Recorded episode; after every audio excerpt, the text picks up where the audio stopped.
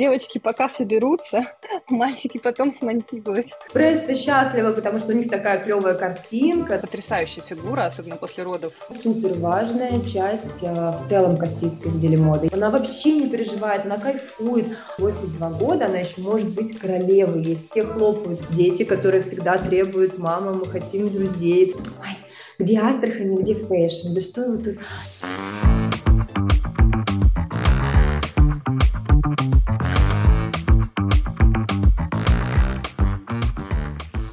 Всем привет, меня зовут Тамара Рудская, вы слушаете подкаст True Story. Сегодня со мной в гостях Елизавета Капашенко, руководитель Каспийской недели моды и основатель этого движения. Фэшн-движения в Астрахани непосредственно и в этом регионе. Привет, да, рада здесь быть. Как твои дела, скажи? Классные дела, очень внезапно лето зашло на осень, поэтому такое настроение, октябрь, а до сих пор солнечно, круто, и просто хочется творить, идти, действовать, много идей, настроение супер. Только, буквально только что закончился новый сезон Каспийской недели моды. Как он прошел? Где он был? Это был уже 16-й сезон Каспийской недели моды, то есть уже, получается, 8 лет мы проводим это международное событие в Астрахани. В 16-й раз было все, если честно, уже супер легко, все уже так понятно, так классно. У нас супер слаженная команда, очень-очень благодарные участники, зрители. Было огромное количество положительной обратной связи и такой вот заряд – впервые, на самом деле, впервые закончилось мероприятие, я подумала, да я могу еще в неделю. То есть уже настолько все любимо, понятно и ясно, что уже и даже не устаешь. Хотя, казалось бы, масштабы такой, что можно было бы устать. То есть тебе нравится всем этим... А как ты к этому пришла? А, да, и, кстати, забыла ответить на вопрос, что в Астрахани проходил. Мы уже второй раз делаем это мероприятие в торговом центре, перекрываем парковку. То есть у нас были разные локации за 16 сезонов, и вот mm-hmm. последние разы мы перекрываем целый этаж парковки в торговом центре, очень большое пространство, и его переоборудовываем. Получается очень классная, яркая картинка, необычная, много света, экраны, звук, и вот эта парковка, все очень-очень стильно. Угу. Как я пришла. Да, а, как ты пришла к этому? Там я на самом деле, как часто бывает, у людей вообще забыла изначально, как я к этому пришла, представляешь, и я вспоминала, и вот я потом, уже вот когда я уже этим занималась, в процессе я, собственно, вспомнила, что когда мне было пять лет, я ходила в, на бальные танцы, и как-то к нам пришел, вот, то есть 5 лет, это получается 92-93 год примерно, к нам пришел какой-то скаут, реально модельный скаут, и сказал, я набираю модели, кто хочет попробовать. Я подумала, я красивое платье, люблю наряжаться, люблю. Не знаю, что я там думала, если честно, в пять лет. Мне сказала я, и я пошла в эту модель, ну, это, это даже была не школа, то есть мы сразу начали выступать. То есть мы прям вот нас взяли, нарядили в какой-то показ, там им нужны были дети, и мы пошли, и я стала заниматься моделингом, получается, вот с пяти где-то до 14 лет. Я очень много снималась, э, ходила по подиуму. Была даже, это была популярная модельная школа в Астрахани, называлась Флима. И я там была, даже моя фотография на дипломах на всех. То есть все девчонки, там выпустилось колоссальное количество девушек. И потом они вот меня узнавали, говорили, вы же вот Елизавета Нечаева, там, да, вы вот были на дипломах, на афишах. Я говорю, да. А у меня как-то получилось, это все стерлось. Я не знаю, вот было много других событий, потом я ушла в журналистику, и мне уже я не вспоминала даже, я себя не как-то не воспринимала моделью, я воспринимала себя сначала журналистом, потом э, стала организовывать мероприятия. Во сколько лет ты стала журналистом? Ну, я пошла в 17 лет в университет и сразу, соответственно, стала активно писать. И писать, и в телевизионную журналистику ушла, и меня это все захлестнуло, мне очень нравилось. Я, в принципе, связывала долго свою жизнь журналистикой, думала, что вот это мое, писательство, снимать, там документалистика мне нравилась. Я вообще никогда себя не соотносила с организатором. Я вчера тоже вспоминала, у нас вчера была встреча классная, такая душевная, с волонтерами, с визажистами, с дизайнерами. И, как обычно, вот этот вопрос, а как все начиналось. я говорю, что я просто была пропитана мероприятиями, так как с детства меня водили. У меня очень максимально интеллигентная семья, и папа, и мама, а, все музеи, театры, и Петербург, Москва, Астрахань, мы всегда были везде, органные концерты, оперы, консерватории, вот просто с каждые выходные мы куда-то ходили. И я была этим всем пропитана. И как так получается, после четвертого курса, вот я активно работала в журналистике, я уехала в Петербург, и мне очень повезло попасть а, на работу в пиар-агентство. И я, получается, увидела журналистику с другой стороны. То есть я была ну вот мне хотелось там какую-то правду, а тут вдруг пиар, и я вообще под другим углом на все на это посмотрела. И когда я вернулась в Астрахань, уже тут плюс еще культурная жизнь Петербурга богатая, я возвращаюсь в маленькую, на тот момент скучную Астрахань, у нас тогда был один кинотеатр вообще в городе, пойти некуда. Mm-hmm. Телевидение мне уже наскучило, то мне наскучило. Я вот так вдохновилась этим всем, что поняла, почему бы мне не организовать что-то. А, на тот момент самое смешное, что я всегда говорила, пока я работала в журналистике в те студенческие годы, я говорила, я чтобы я что-то организовала сама, да это такое вообще, это так сложно, это так неблагодарно, это вообще не мое это организовывать, я буду нервничать, вот нет, я буду лучше писать, снимать про это. И в итоге, как все получилось вообще с другой стороны, насколько я рас, раскрылась вот э, в организации. И все началось, получается, это был 2008 год, все началось с организации именно кинопоказа, так как я любила uh-huh кинематограф, А как, как? Тебя кто-то привлек к этому? Как ты его? Пошла сама организовывать? Или все-таки это какая-то команда и сказали, Елизавета, Нет. надо, пойдем?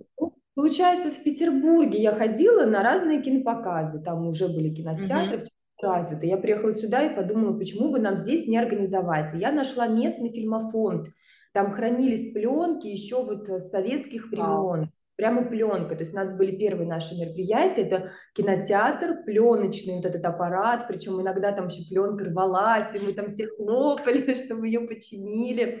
Это было максимально атмосферно. И получается, что на эти вот представьте, город, в принципе, у нас творческой молодежи уже было много, но пойти вообще некуда. Один кинотеатр, один кинотеатр, и там, ну, какие-то время от времени концерты. А здесь вдруг такая движуха. У меня сначала был, получается, зал и кинопоказаны 50 человек. И это просто вот за три месяца выросло уже до зала на 200 человек. Уже был зал в центре mm. города, человек. Каждые выходные я устраивала эти мероприятия. И, соответственно, стали приходить музыканты говорить, а почему бы нам после кино не устроить концерт. Стали приходить фотографы, говорить, а давай выставку, художники, а давай выставку художественных работ. И все это так стало обрастать, обрастать комьюнити, обрастать идеями, и все это росло, росло, и выросло прям в очень такой масштабный проект, именно что-то типа там молодежного центра культуры, вот так это можно назвать, mm-hmm. на то время было. Это были благотворительные акции, и велопарад, и э, стрит, стрит-арт. И вот только просто тысячу, например, мероприятий, вот одним, одним из тысяч стал показ дизайнеров молодых астраханских. Я на тот момент вообще не делала на это, на это упор, потому что этого и не было. Практически 10 лет назад Астрахань, там мы этих дизайнеров ли не с ними шили, чтобы что-то хотя бы показать. На тот момент этого не было вообще. Поэтому э, ну, просто получилось, просто классно. Вроде красивые модели, девчонки, какие-то необычные дизайны. И вот это все стало так, один показ, второй показ, конкурс, туда позвали, сразу заинтересовались, какая-то сразу пошла поддержка, движуха, какие-то стали визажисты на меня выходить, какие-то модели, оказалось, в Астрахани есть с опытом международным. И все это вот так по чуть-чуть, по чуть-чуть, и выросло, получается, в... Сначала у нас был Esther Confession Day, а потом второй день моды, и потом уже вот неделя моды. То есть это такой mm-hmm. вот самородок, самородок, который получился благодаря тому, что ну вот такая у нас, наверное, уникальная творческая среда, правда, в Астрахани.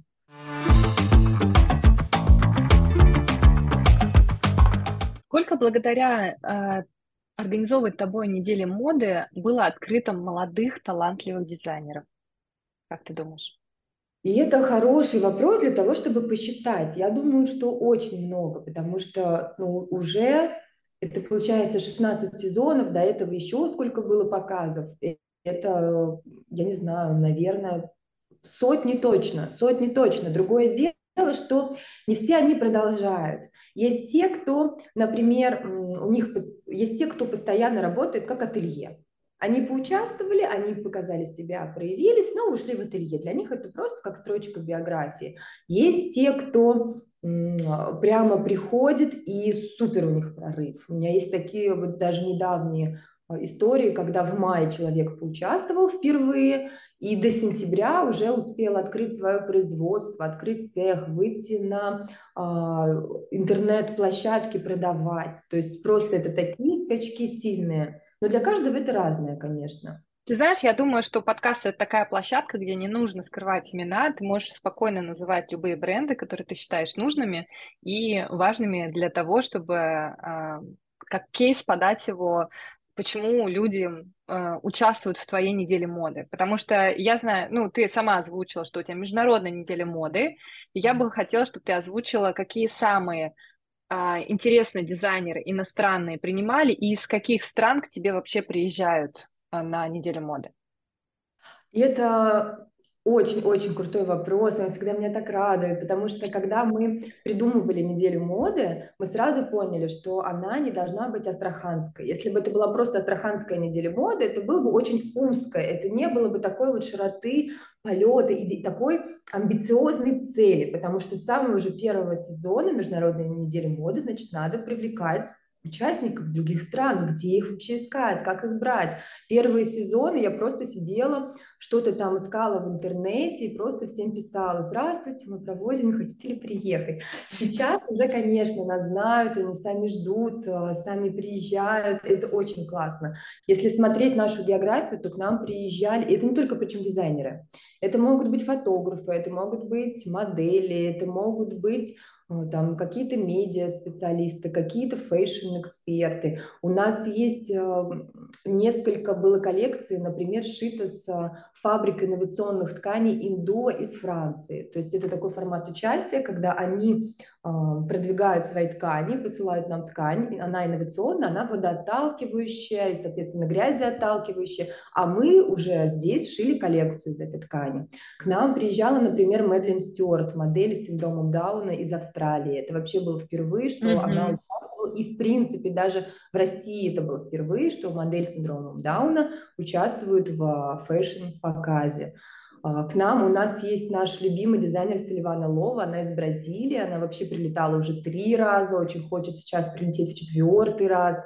К нам приезжали и из Нью-Йорка, и, конечно же, страны Прикаспия, со всеми мы на связи, все к нам приезжают, это Иран, Азербайджан, Казахстан, там уже бесчисленное количество дизайнеров, Беларусь, э, Франция, причем мы дружим и с э, организаторами ивентов на местах, соответственно, идем в обмен, наши едут туда, что очень важно для и астраханских, но мы не только астраханских шлем, шлем, мы в целом шлем своих дизайнеров. Например, Казахстан можем с Азербайджаном свести, что тоже круто, что они через нас вот так находят друг друга.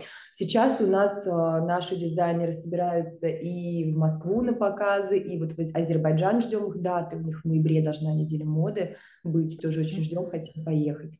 Поэтому это такая классная возможность преодолеть вообще любые преграды и просто написать. Я даже когда приезжаю, например, в любую другую страну, смотрю, ага, там какой-то показ или Fashion Week или еще что-то, либо просто даже нет мероприятия, но есть какое-то сообщество, есть какой-то институт, и что угодно. Я всегда пишу, что здравствуйте, я бы хотела с вами познакомиться, прийти пообщаться. Это супер классно, что это открывает все двери, и людям очень такой, это какой-то другой язык, язык вот фэшена, творчества, самовыражения, и люди притягиваются на это, на все. Потому что, казалось бы, Астрахань, да, это одно дело, когда ты приглашаешь дизайнера из любой страны, из любого города в Москву, сразу у людей, конечно, а тут Астрахань, тут даже прямых рейсов нет. Ну, сейчас хорошо, там бывает Баку, Астрахань, например, да, а в целом нет прямых рейсов, город маленький, это даже не там угу. сравниться ни с Петербургом, ни с каким-то... Но исторический город все равно. Но город исторический, у нас есть Кремль, у нас э, река Волга, у нас рядом Каспий, у нас еще э, через Астрахань прошел шелковый путь, и мы же находимся, Астрахань – это граница России, Казахстана, это граница с разными другими регионами, получается, у нас здесь и Калмыкия, с которой мы тоже очень дружны, там невероятная к нам приезжала на этот сезон королева красоты с Калмыкии, просто удивительной красоты девушка, хрупкая, с такими скулами, с разрезом глаз. Ну, это очень красиво, когда идет девушка славянская, а тут идет э, калмычка, тут дальше идет азербайджанка, армянка, потому что у нас все-все-все вот это смешано и в моделях, и в фотографах, и в дизайнерах, и внутри коллекции. Все это так перемешано, и это вот такой необычный котел Каспийской недели моды, именно международный, очень, очень заряжает.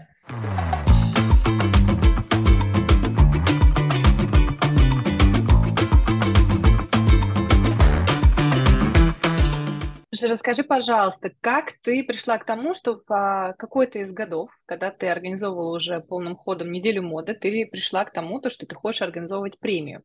При, а, получается, что это все шло параллельно. То есть параллельно шла неделя моды, параллельно у нас есть а, журнал, онлайн-журнал, печатный журнал, который тоже вырос. Как называется? Общество. А, сокращенно от Caspen Fashion Magazine, а, CF Magazine. Caspen Fashion Magazine получается, если полностью. То есть все это само а, по себе как-то врастается естественным, естественным способом. У нас была вообще премия изначально с нашими партнерами уже давно, но уже существовала неделя моды, да, чуть позже после недели моды, мы вместе стали организовывать премию с партнерами. Потом мы с ними разошлись, и сделали ребрендинг, и премия в итоге стала вот называться так, как она называется сейчас, «Человек года», «Достижение года», «Место года». Потому что mm-hmm. Почему этот проект, естественно, вырос? Потому что неделя моды, многие же люди, которые особенно далекие, они думают, что такое неделя моды? Ну, модели походили, что-то показали.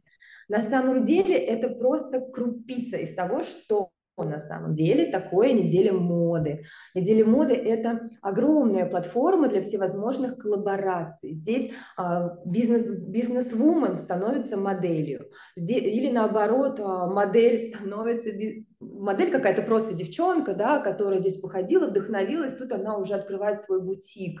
Или на это мероприятие приходят крупные предприниматели, руководители, какие-то госслужащие, все-все-все общаются. Причем это не только регионы, это и международные, и межрегиональные. И все это связано. И получается, что это вроде бы ядро, это вот творчество, наверное, там, mm-hmm. мода, fashion, а на самом деле, вот если смотреть дальше, это огромный-огромный шар, и в том числе и предпринимателей, общественных деятелей, спортсменов. У нас там, а, например, среди наших постоянных участников есть олимпийские чемпионы. То есть, ну просто э, это такое, такое большое сообщество, Поэтому премия – это естественно, что и мы в премии награждаем далеко не только дизайнеров или моделей, у нас все возможные номинации, мы и деток поддерживаем, у нас есть и детки mm-hmm. спортсмены, у нас есть общественные деятели номинации, у нас есть а, и рестораторы, например, потому что все это, это все а, в той или иной степени наши партнеры нашего проекта, и мы развиваемся, и я вижу, как они развиваются. Для меня тоже ценно, например, кого-то отмечать, поощрять, помогать, потому что рост вот это огромное сообщество, рост одного человека из этого сообщества, оно стимулирует всеобщий рост. И это супер круто, что растет кто-то один, а на самом деле потом подтягиваемся и все мы. И эта премия – это такой вот праздник, как бы, чтобы взглянуть, посмотреть, чего я добился, чего другие добились, показать себя, вдохновиться и такой вот сделать заряд на следующий год очень-очень позитивный. Скажи, пожалуйста, я вспоминаю одну из недель мод, которых я посещала, тобою всегда присутствовал твой э, бывший муж, да, насколько я уже сейчас э, понимаю, и дети. Mm-hmm. И, э, по-моему, дочка, да, у тебя уже принимала даже участие в показах, и сейчас она, наверное, априори принимает участие в показе. Как вообще семья тебе помогает э, и поддерживает тебя в твоих проектах, начинаниях? Что у тебя в семье?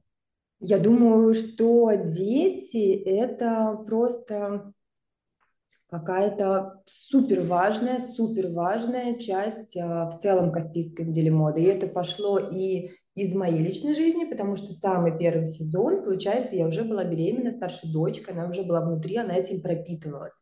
И она всегда была у меня на руках, потом а, получается, сын тоже внутри этого всего, они видят всю эту изнанку, уже и дочь участвовала в моделью, сын один раз участвовал, больше пока не тащу, а, два раза он у меня ходил, больше, ну, ему не очень нравится, конечно, она девочка, она причем у меня уже не только модели, уже была и дизайнером аксессуаров, она сама готовила браслеты, колье разные, чокеры. Для нее это прямо супер важно. Она видит, как все это растет, она уже там пытается руководить детьми. И mm-hmm. в том числе это же не только про моих детей, это вообще про детей, которые растут на площадке, потому что визажисты приводят своих девочек, они все смотрят, для них это очень важно.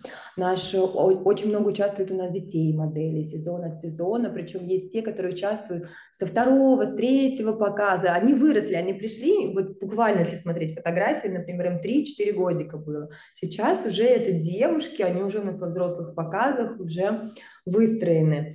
И я считаю, что это очень важно, когда для женщины нету, ну, лично для меня, Э, для меня, как для женщины, я не буду про других говорить, но для меня, как для женщины, это важно, что моя работа, она в том числе еще, я здесь реализуюсь и показываю себя как бизнес-мама, так скажем, как мама-руководитель, потому что дети это видят, дети этим напитываются. И с другой стороны, другие участники, другие мамы, другие дети, они тоже видят, что все это можно совмещать что можно на площадке быть и мамой, и руководителем, и привлекать сюда детей, что можно быть открытыми в проектах такими kids, в рамках разумного, конечно, kids friendly. То есть бывает те mm-hmm. показы, где а, детям не надо быть, да, либо дети могут помещать, помешать процессу.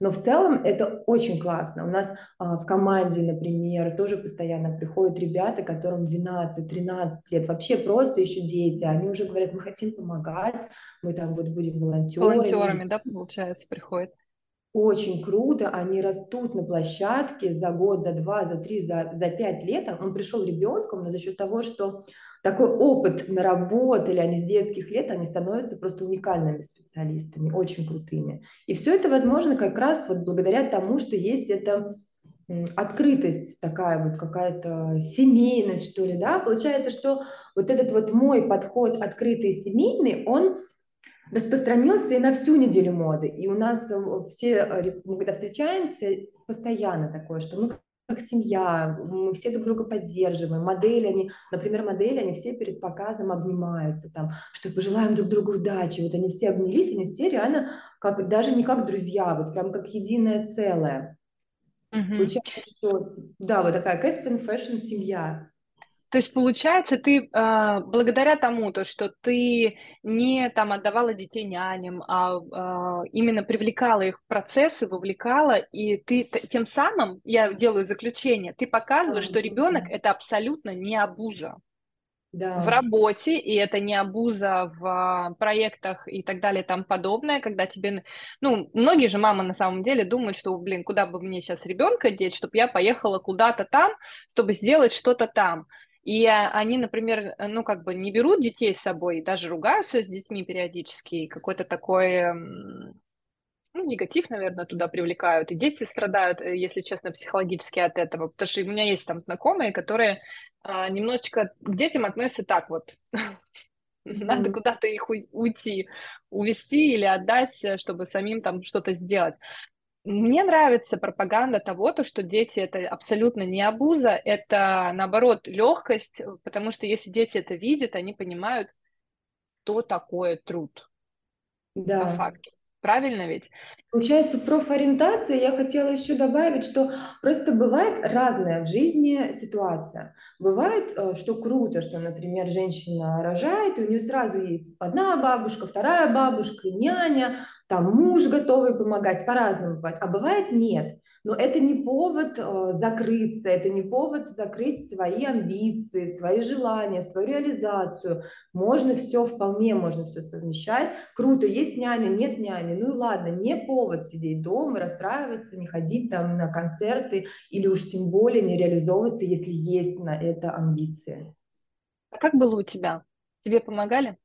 У меня было так, что не было рядом ни бабушек, ни нянь. Вот, собственно, поэтому я и, и говорю про это, что конкретно у меня ситуация такая была, что не было. Что у меня был, получается, выбор, я могла бы закрыться и не реализовывать дальше проект, или могла взять ребенка и пойти. Конечно, я выбрала взять, пойти и двигаться, и прошла через это. И это невероятная школа жизни. Сейчас, когда я оглядываюсь на вот те годы, когда дети еще были маленькие, и я с ними на руках это все делала, я думаю, что ну, это просто супер круто, это огромный-огромный личностный рост для меня сейчас, а зато сейчас те вещи, которые тогда мне были сложны, например, потому что они отвлекали, либо еще какие-то были факторы такие, да, ночная, приходилось ночью работать.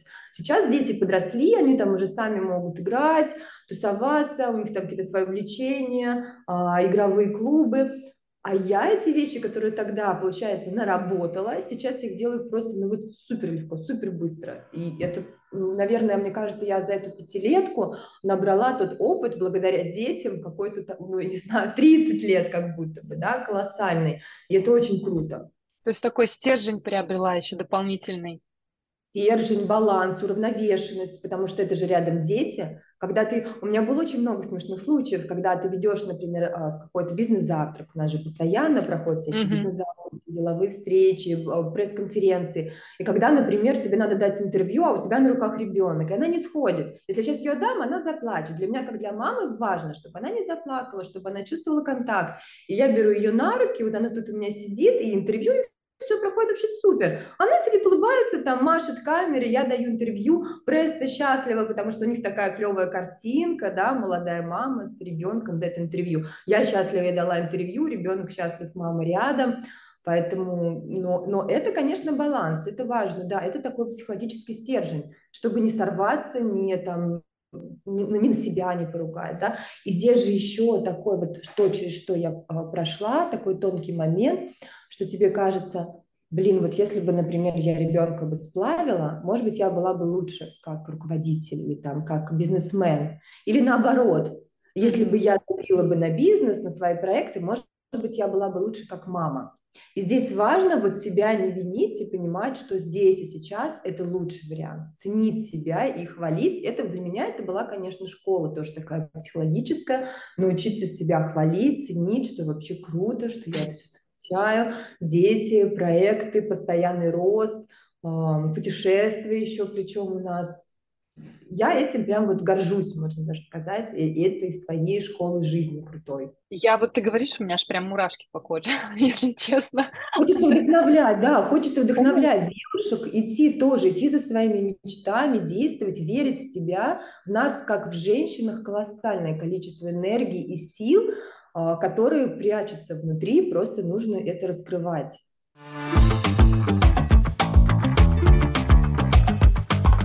Как ты позволяешь себе расслабляться? Что для тебя вообще расслабление? И это тоже такой был путь нахождения себя. Во-первых, я всегда это включаю в свою жизнь. Я понимаю, что для меня важно. У меня есть важные для меня аспекты. Это спорт, это танцы. Ну, танцы как спорт, скажем так, да, прогулки, mm-hmm. медитации, чтение, какое-то время с собой, Обязательно телесные практики, массажи, какие-то различные техники массажа, ванна, спа, сауна, это все важно. И для меня а, была, был путь научиться это не откладывать, то есть не заниматься этим всем не когда ты уже выгорела и устала, и когда ты такая, ну все, возьму себе неделю отпуска и уйду вот с головой, там, я не знаю, на руках, на гвоздях стоять, а делать это постоянно. То есть каждое утро вставать, уделять времени, слушать свое тело, а, уделять время себе, когда хочешь выспаться, высыпаться, если есть возможность. Нет возможности, не винить себя как-то по-другому, взять детей, пойти погулять, не корить себя там, где ты что-то не можешь, но вдохновляться тем, что ты можешь, какими-то даже простыми вещами. Но самое главное, не, вот, не так как э, мы все отличницы, отличницы из 90-х, из 2000-х, да, и вот этот вот, надо еще, надо еще вот то, надо, нет, ночью не посплю, буду работать до утра, и с утра разбитые. Так, конечно, не надо, надо отдыхать, надо все вовремя сложить, надо вовремя почувствовать, что сейчас нужно. Когда-то нужно фильм с подругой посмотреть, да, когда-то нужно пойти погулять. Конечно, самое важное для меня – это спорт. Спорт, танцы – это вот такой баланс физики, когда тело приятно, в приятной такой хорошей физической форме, и я, соответственно, тоже вот так разгружаюсь. Ну, я могу сказать, что у тебя потрясающая фигура, особенно после родов э, двух, двух родов, э, да, ты держишь себя в форме в идеальном, мне, мне кажется.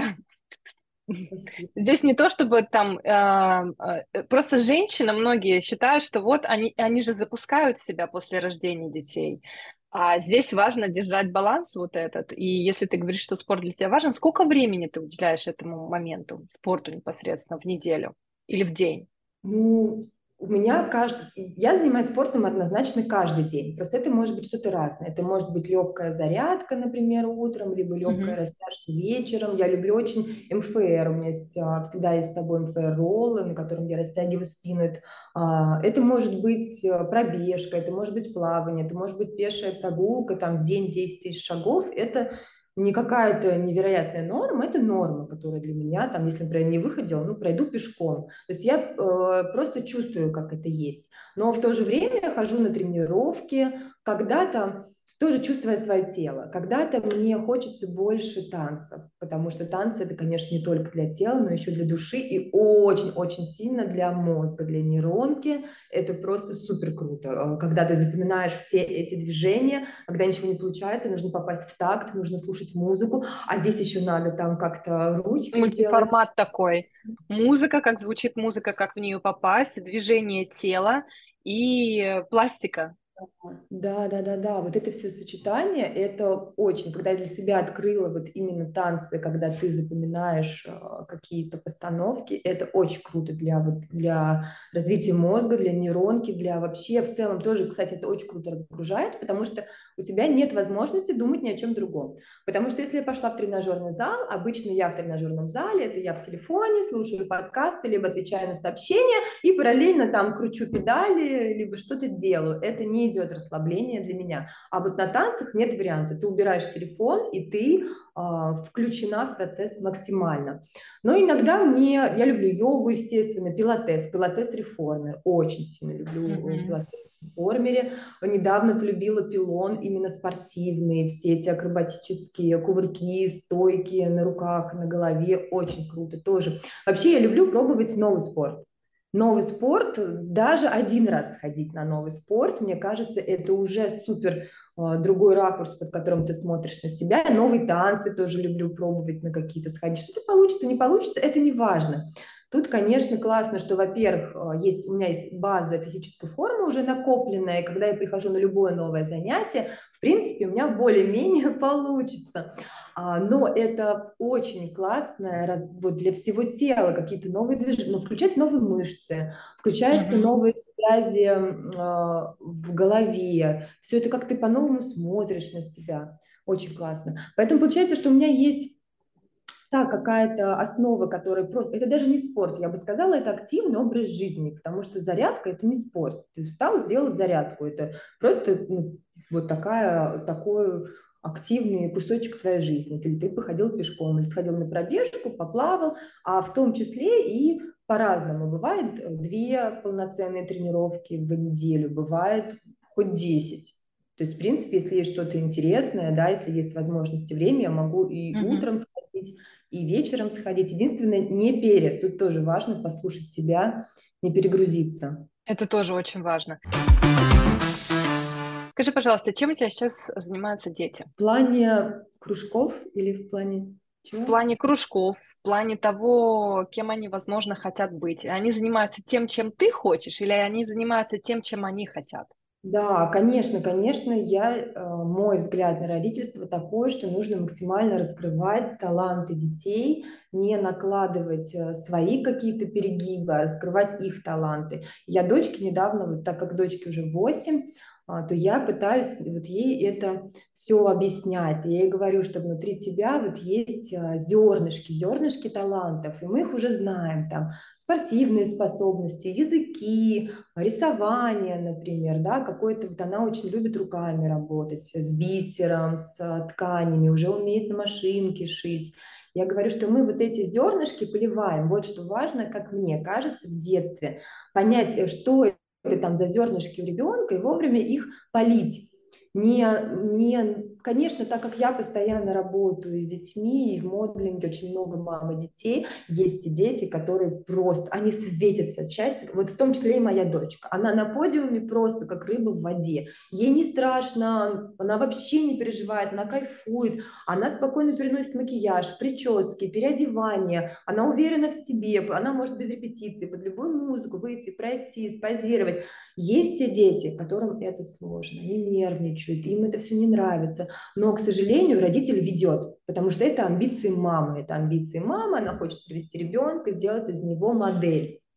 Ну, это не мой путь. Я, бы, я слежу за собой. Иногда, конечно... Ну, то есть самое, что ты обратила внимание по поводу сына. Правильно я уже понимаю? Потому что ему да, это да, не так не сильно нравится. вдохновляет, ему не нравится, и поэтому ты его... А чем он занимается? Он любит э, спорт, движение, он мальчик, и это сразу прослеживается. То есть если дочка, она такая более художественная, она может рисовать красками хоть целый день, то сын, он такой суперактивный, ему нужно куда-то бежать, лезть, новые какие-то тоже виды спорта. Он уже у нас пробовал, мы ходили на акробатику на батутах, когда жили в Таиланде, полгода, получается, вот там занимались акробатикой.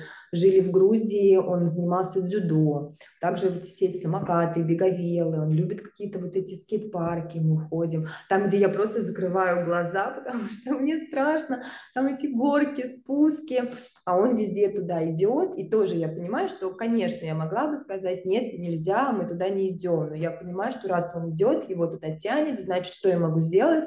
Надо купить шлемы, наколенники и отпускать его в его таланты, в его амбиции идти. Ну, ты сама катаешься? Я сама катаюсь, ну, по чуть-чуть. По чуть-чуть. Я бы не, не сказала. Что... Нет, я не, я не экстремально, я спокойно, но я иду, я не заставляя себя, иду в это, пробую, как бы что-то мне нравится, что-то нет. Угу. Не заставляя себя.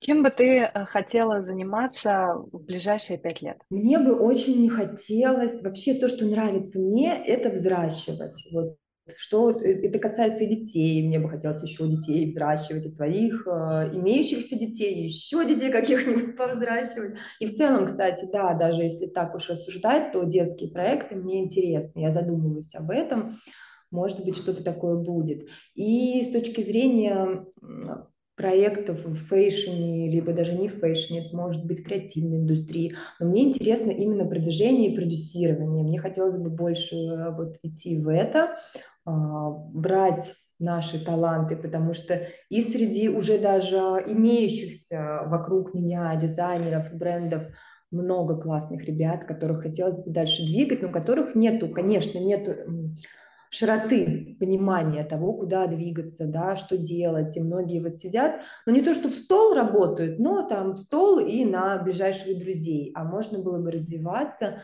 и мне хотелось бы вот продюсировать, продвигать. Я вижу себя как продюсер-продвигальщик. Продвигальщик молодых талантов, я так понимаю. не молодых всех. Может быть, не молодых. Да, кто-то же и в 60 лет может раскрыться. А, кстати, а как у вас а, с возрастной категорией моделей, которые участвуют в показах? Вот такой интересный вопрос мне. У нас уже очень-очень давно участвуют модели разного возраста, и вот про деток я уже Самый сказала. большой возраст. Новорожденные. Самый большой возраст – я могу ошибиться, но это больше 80, по-моему, 82 года наши модели, поэтому у нас есть... А что за бренд был, а, который хотел представлять э, у себя, чтобы в коллекции были и возрастные модели?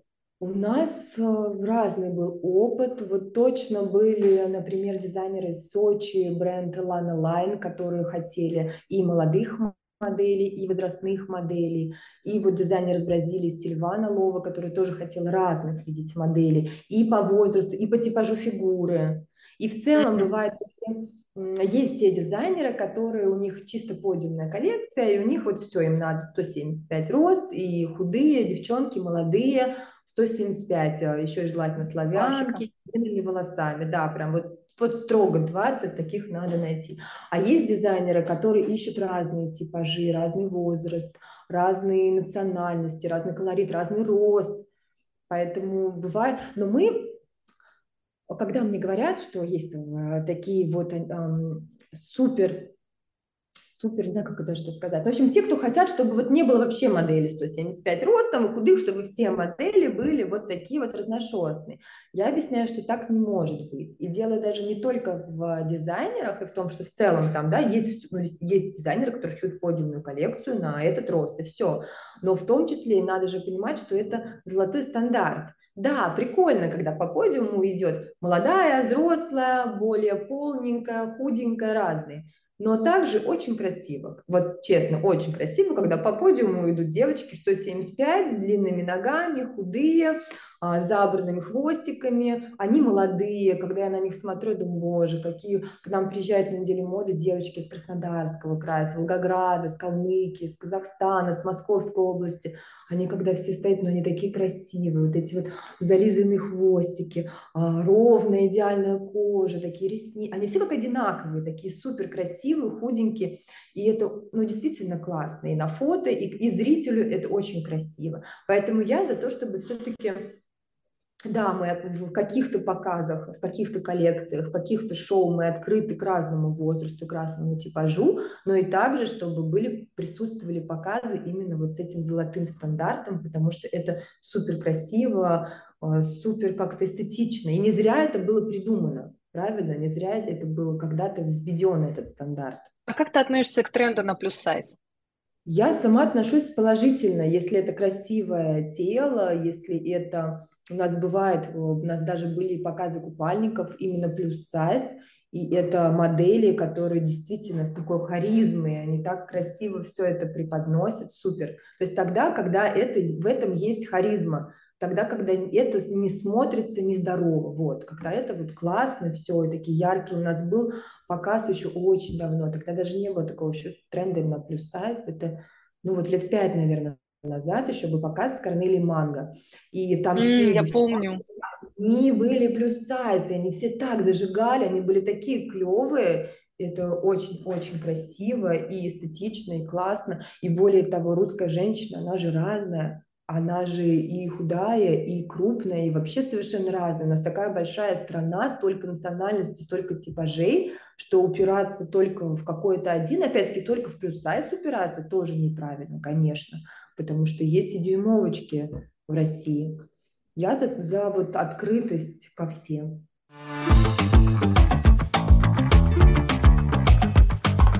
Когда ты уезжаешь куда? Вот ты озвучила, что ты жила в Казахстане, в Таиланде с детьми. Когда ты уезжаешь жить в другую страну, что это для тебя? В Казахстане не жила, в Грузии жили. А, в Грузии, да, извиняюсь. Я очень, очень люблю смотреть вот перенимать, смотреть за культурой, за жизнью, за бытом, как, как все устроено. Для меня это такое, так как я стратег, я люблю вот наблюдать какие-то маленькие истории. Именно когда это просто небольшое путешествие, неделю, ты очень много, можно, конечно, можно и за неделю, это может быть какая-то этная экспедиция, да, где там ты будешь загружен информацией с утра до ночи, в этом во всем, но в целом обычно, когда мы едем куда-то отпуск на неделю, это просто отпуск, отпуск на неделю. Ну, что-то немного ты схватишь. А когда ты живешь в стране месяц, два, полгода, это, конечно, совершенно другое. И ты уже пропитываешься и укладом и традициями. Это очень тоже супер круто, конечно же, развивает и психологическую устойчивость, и а, просто все умственные процессы, рациональный какой-то взгляд, да, потому что новая страна, нужно приехать, и ты приезжаешь туда не в отпуск, тебе нужно найти жилье, нужно найти кружки, а, друзей, дети, которые всегда требуют, мама, мы хотим друзей, ты начинаешь сразу обрастать какими-то знакомствами, то есть это очень много коммуникативных навыков, начинаешь присматриваться, естественно, профессиональная деятельность сразу вступает тоже в дело, я начинаю присматриваться, ага, здесь такой бренд, а здесь вот какой-то магазинчик интересный, надо подойти познакомиться. Я еще такая сама по себе немного стеснительная, я могу так сначала первый раз прийти просто посмотреть, второй раз уже так вроде там что-то визиточку спросить, и вот так потихонечку начинаешь обрастать какими-то связями, контактами, взглядами. А, опять-таки это насмотренность, конечно, что очень круто, в путешествиях я всегда посещаю выставки, ярмарки, показы, если есть просто маркеты, шоурумы, магазины дизайнеров, потому что это постоянно насмотренность, а как выполнен логотип, а какая ткань, а какие вообще тренды, а что покупают, а какие цены на дизайнерскую одежду, да, вообще покупают ли в этой стране, например, ну вот дизайнерские бренды местные, или они mm-hmm. все только в Гуччи и Луи Виттон. Вот, вот в целом эта вся картинка очень-очень для меня, как для вот человека, который любит анализировать и придумывать стратегии, мне это очень интересно. Это очень важно. Кстати, когда уезжаешь в другие страны, познавать местную культуру и перенимать ее в то русло, в котором ты занимаешься у себя дома.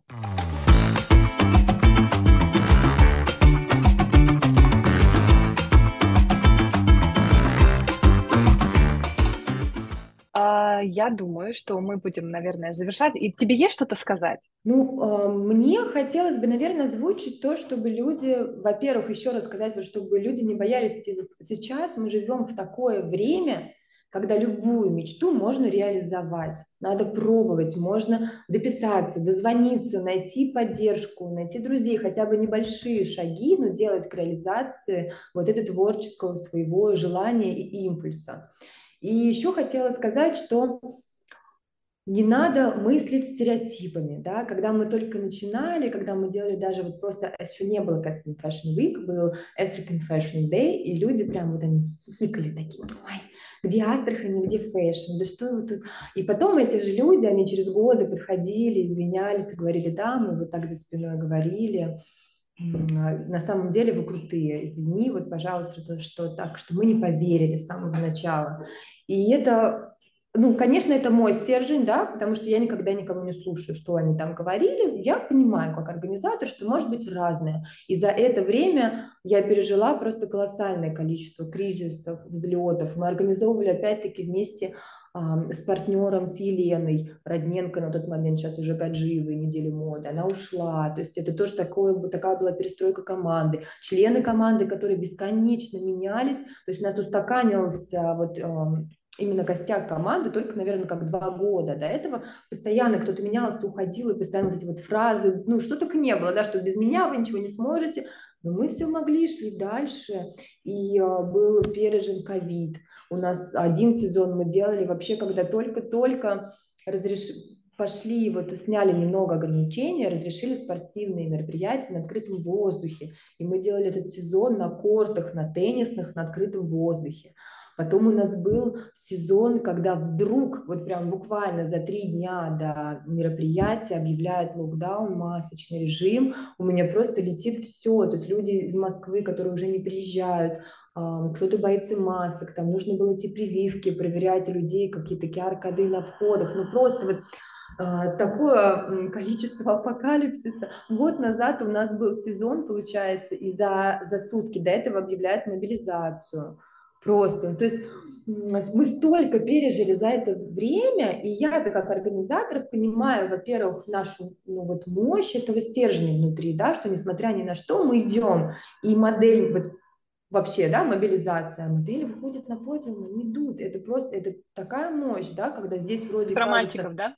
Это очень круто, это, это людей вдохновляет, когда я думаю о том, что Например, там, вот у нас кроме недели моды есть еще день моды, или там даже премия, я думаю, например, а вот делать ли на премии показы? Потом я вспоминаю, как у людей горят глаза, как, как горят глаза у этой бабушки, которой 82 года. Она выходит на подиум, она, она королева, она идет 82 года, она еще может быть королевой, ей все хлопают весь зал, но это просто супер круто, это супер вдохновляет, поэтому несмотря ни на какие внешние условия, нужно вот верить в себя, в свою мечту и понимать, наверное, понимать ценность. Вот я понимаю ценность того, что это все, это все праздник. Несмотря ни на что, у людей есть возможность пойти, поучаствовать в этом празднике, вдохновиться на бизнес, на рост, на свою реализацию.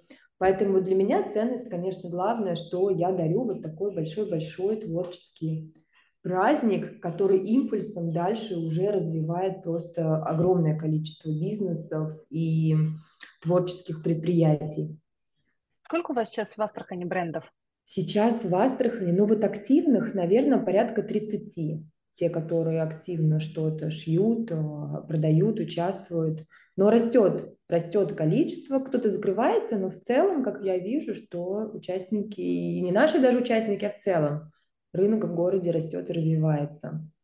Это очень хорошо, потому что такие мероприятия, как ты проводишь, они как раз-таки способствуют э, развитию индустрии внутри, внутри.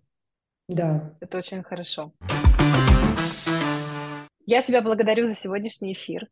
А, и хочу услышать твои пожелания нашим зрителям и слушателям, которые будут смотреть э, в аудио и видеоформате наш подкаст. Спасибо большое. Я тоже очень благодарна за этот разговор. Мне всегда очень приятно делиться. Пожелания мои, ну, наверное, они вдохновлены вот этим моим импульсом реализовывать мечты, мои реализовывать мечты, а, поэтому я желаю всем идти, идти за своими желаниями, идти в глубину, в глубину своих желаний, в глубину своих мечтаний. Может быть, посмотреть в детстве. Вот как я, например, забыла, что была малышкой модели. Просто забыла, потому что была суета, окончить школу, поступить в университет, найти работу. Я просто забыла, что я на самом деле мечтала и любила этот подиум. И я же долгие долгие на самом деле годы, пока была организатором, сама не выходила моделью. Даже ты, когда к нам приезжала, выходила моделью, я не выходила, я была организатором, я была где-то за ширмой, вообще далеко. С ребенком на руках. С ребенком на руках, да. А потом, когда я впервые вышла моделью, это же просто вообще для меня это было вот до, до и после. Поэтому надо идти в свои желания, в свои мечты, реализовываться. Сейчас самое благоприятное для этого время. Сейчас или никогда на самом деле. Всегда надо делать все сейчас, а не откладывать это на завтра. А, Потому да. что люди, ну, даже вот сейчас мода же останавливают людей на улице и спрашивают у них там реализовали ли они себя или нет. И они все говорят, не думайте, делайте, реализуйте себя, не откладывайте ничего на завтра, делайте это сегодня, да, если да, хочется. Именно это так. точно. Благодарю тебя за сегодняшний эфир. Было очень полезно и познавательно. Желаю тебе всего наилучшего, благополучия и процветания. Спасибо, Спасибо. тебе большое. Спасибо. Хорошего дня. Тебе тоже. С вами была Тамара Рудская. Вы слушали подкаст True Story. Не забывайте подписываться и ставить лайк.